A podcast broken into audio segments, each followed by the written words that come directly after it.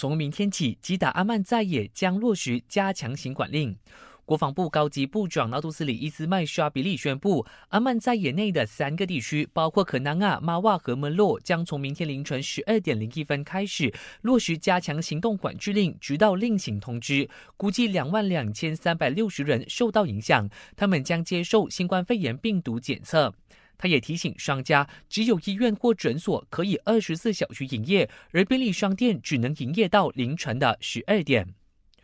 我国今天新增了五宗新冠肺炎确诊病例，让国内的累计病例达到九千两百九十六宗。卫生总监丹斯里诺西山透露，在三宗本土感染病例中，全部都是大马人，他们都来自马六甲。今天再有十六人康复出院，活跃病例因此下降到一百七十七宗，同时没有人死亡。基于在新冠肺炎疫情期间，大多数的学生都没有住在大学宿舍或者使用大学的设备，高教部长纳多诺莱尼宣布，政府大学的学生宿舍活动和服务费用将折扣百分之十五。